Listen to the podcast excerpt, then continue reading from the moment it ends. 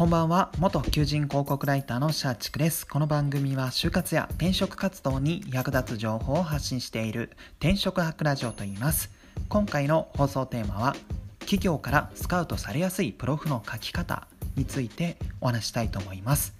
最近私がですねこの採用業務に携わるようになりまして転職サイト上でスカウトを打つ対応もしてたりするんですけども、まあ、そこの業務を通してですねあこういう書き方だったらもしかしたらスカウトされやすくなるんじゃないかなっていうのが見えてきましたので今回はこの転職活動頑張ってる方にですねこのスカウトされやすいプロフの書き方というのを、え、ご紹介できたらなと思いましてこの放送をしております。最後まで聞いていただければ、まあ、スカウトされやすい、え、プロフィールの、まあ、コツというのが書き方のコツというのが見えてくるのかなと思いますので、まあ、転職活動が、早期に終わるとか、まあ、理想の、え、就職先が決まるとかそういった形でですね、まあ、いい意味でこのメリットがたくさんあるのかなと思いますので最後までご視聴いただけると嬉しいです。はい、で早速なんですけども企業からスカウトされやすいプロフの書き方っていうのはすごく簡単です。簡単に言うと、えー、希望職種の専門用語を用いるプロフィールを作るようにしてください。はい。どうして、えー、専門用語、希望職種の専門用語を用いるプロフィールを書くと良いのかというと、これは、えー、採用担当の目に留まりやすくなるからというのが理由になります。はい、え実際にですね私自身がこのスカウト候補を探す際に、えー、行った行動なんですけども、まあ、実際にこの、えー、希望職種を、まあ、選択したりとか、えー、これまでの、え経験職種とかを、まあ、選択し選択してあとはそうですね勤務地とか、えこちらが提示できる年収に合うそのまあ、希望年収、まあ、転職者が設定されている希望年収とかを、まあ、入れて、まあ、候補を探すんですけども、まあ、中にはやっぱりそれで結構スクリーニングかけてるつもりなんですけども該当者がめちゃめちゃ多いっていうケースがあったりするわけですねでその際に、えー、何をするかというと採用担当は、えー、スカウト候補を探す、まあ、検索ページにまあ、キーワード検索も含めることができるんですね。まあ、プロフィールに、まあ、このキーワードを書いてる人みたいな感じで指定できるんですね。はい。ですので、何かこの、えー、希望職種、経験職種、あとは希望年収、あとは希望勤務地とかですね。まあ、そこで条件をかけても、スカウト候補がめちゃめちゃ多く出てしまった、まあ、転職サイト上のデータベースに該当する人が多くて、これじゃスカウト誰に打てばいいか分かんないという状態になると、次にやるのがキーワード、キーワードによる絞り込みなんですね。ですので、これを逆手にとって、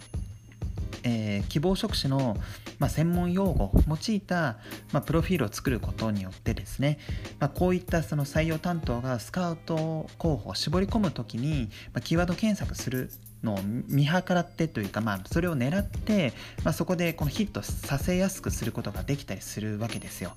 例えばなんですけども私自身今その採用業務携わっているんですけどもどういった人材が欲しいかっていうと,、えー、とそうですね今私が温度メディアの運営を行っているので、まあ、それの、まあ、新メンバーっていう形ですので、まあ、SEO に詳しい方とか、えー、あとは記事の、えー、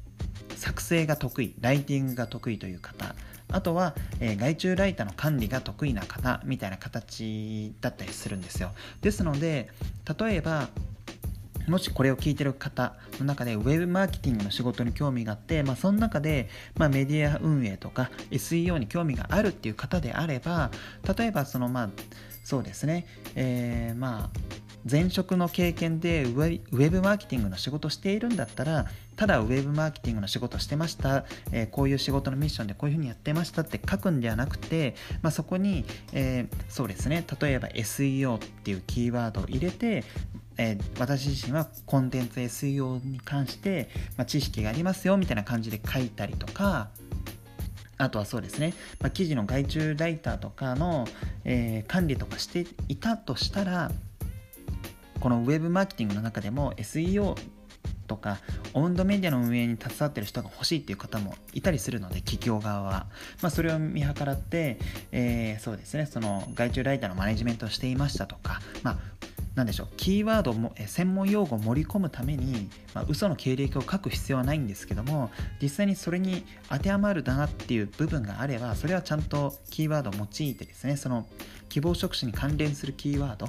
を使って、まあ、プロフィールを書き込むことによってですねまあいろんなこの職種を探している企業はいっぱいいるんですけどもその職種の中でもこのスキルこの経験を持ってる人が欲しいっていうのがあったりしますのでまあ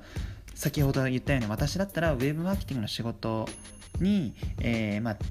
できる方、ウェブマーケティングの、えー、まあ、業務をやったことのある方が欲しいんですけども、大枠は。まあ、その中でも、コンテンツ、SEO に対する知識がある方、えー、温度メディアに、温度メディアの運営に携わっている方、えー、記事の、えー、外注ライターのマネジメントしたことのある方みたいな感じで結構細分化されていたりするので、まあ、こういった細分化されているニーズを踏まえて、まあ、希望職種の専門用語で、えー、プロフィールを書き込むとそうですねスカウト候補を探す際に採用担当がやるこのキーワードによる絞り込みで引っかかりやすくなるのかなと思いますので、まあ、すごく、えー、スカウトされやすくなるのかなと思います。まあ、どれだけ、えー、スカウトされやすくなるのかっていうのは、まあ、正直数値の部分で言うと、もうわからないです、それは。はい、結局共感とかいろいろな要素があるので一概には全く分かりません一概には全く分からないって日本語分かんないですねまあいいや、えー、分からないんですけどもただまあこの一般的な言葉でなんかその平易に伝えるの伝えるようなプロフィールを書いてしまうと何かこのキーワード検索する際に引っかからない言葉になってしまう可能性もあったりするわけですので、まあ、ぜひですねこの希望職種の専門用語を用いる、まあ、文章を書いた方が良いかなと思います。はい、えー、本日の放送は以上となります。話をまとめると企業からスカウトされやすいプロフィールの書き方は、まあ、希望職種の専門用語を用いるようにすることになります。はい。なぜそれが良いかっていうと採用担当がスカウト候補を絞り込む際に、まあ、キーワードを、えー、入れて、まあ、絞り込む絞り込みを行う、えー、例もありますので、まあ、そういった時にですねちゃんと引っかかるように何かこの希望職種の関連用語専門用語を用いて、プロフィールを書くと非常にまあ、こういったスカウトの絞り込みの時に、まあ、引っかかりやすくなりますので、まあ、スカウトされやすくなりますよっていう話でした。はい、えー、今回この放送を聞いた方の中で転職活動頑張ってます。ただ、なかなかうまくいってないですっていう方は、ぜひですね、この今の転職サイトに、えー、登録しているこのプロフィールをちょっとこの放送を踏まえて書き換えるともしかしたら明日以降、まあ、スカウトが届くとか、まあ、それ以外にもいろいろまあ普通のエントリーの時に目に留まりやすくなるっていう副次的な効果もあると思いますのでぜひ実践していただけると嬉しいです。はい最後までご視聴いただきありがとうございます。あなたの就職活動そして転職活動の成功を祈りつつ今日はこの辺でまた明日。